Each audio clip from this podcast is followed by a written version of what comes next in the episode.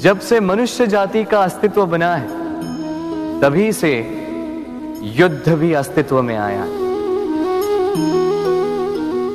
युद्ध, जो कभी धन का द्वंद्व बनकर सामने आता है तो कभी सुरक्षा का हथियार बनकर, कभी विजय की भूख के लिए तो कभी पराजय टालने के लिए। किंतु वास्तविकता तो यही है कि यदि आपको आगे बढ़ना है तो बाधाओं से युद्ध तो करना होगा।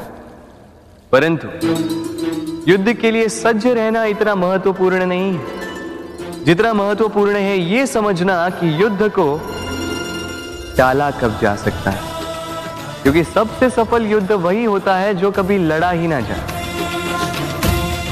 आप युद्ध में विजय प्राप्त करके स्वयं का मान तो बढ़ा लो, किंतु अपना बल खो दो। इसलिए जहाँ तक हो सके युद्ध को टालो।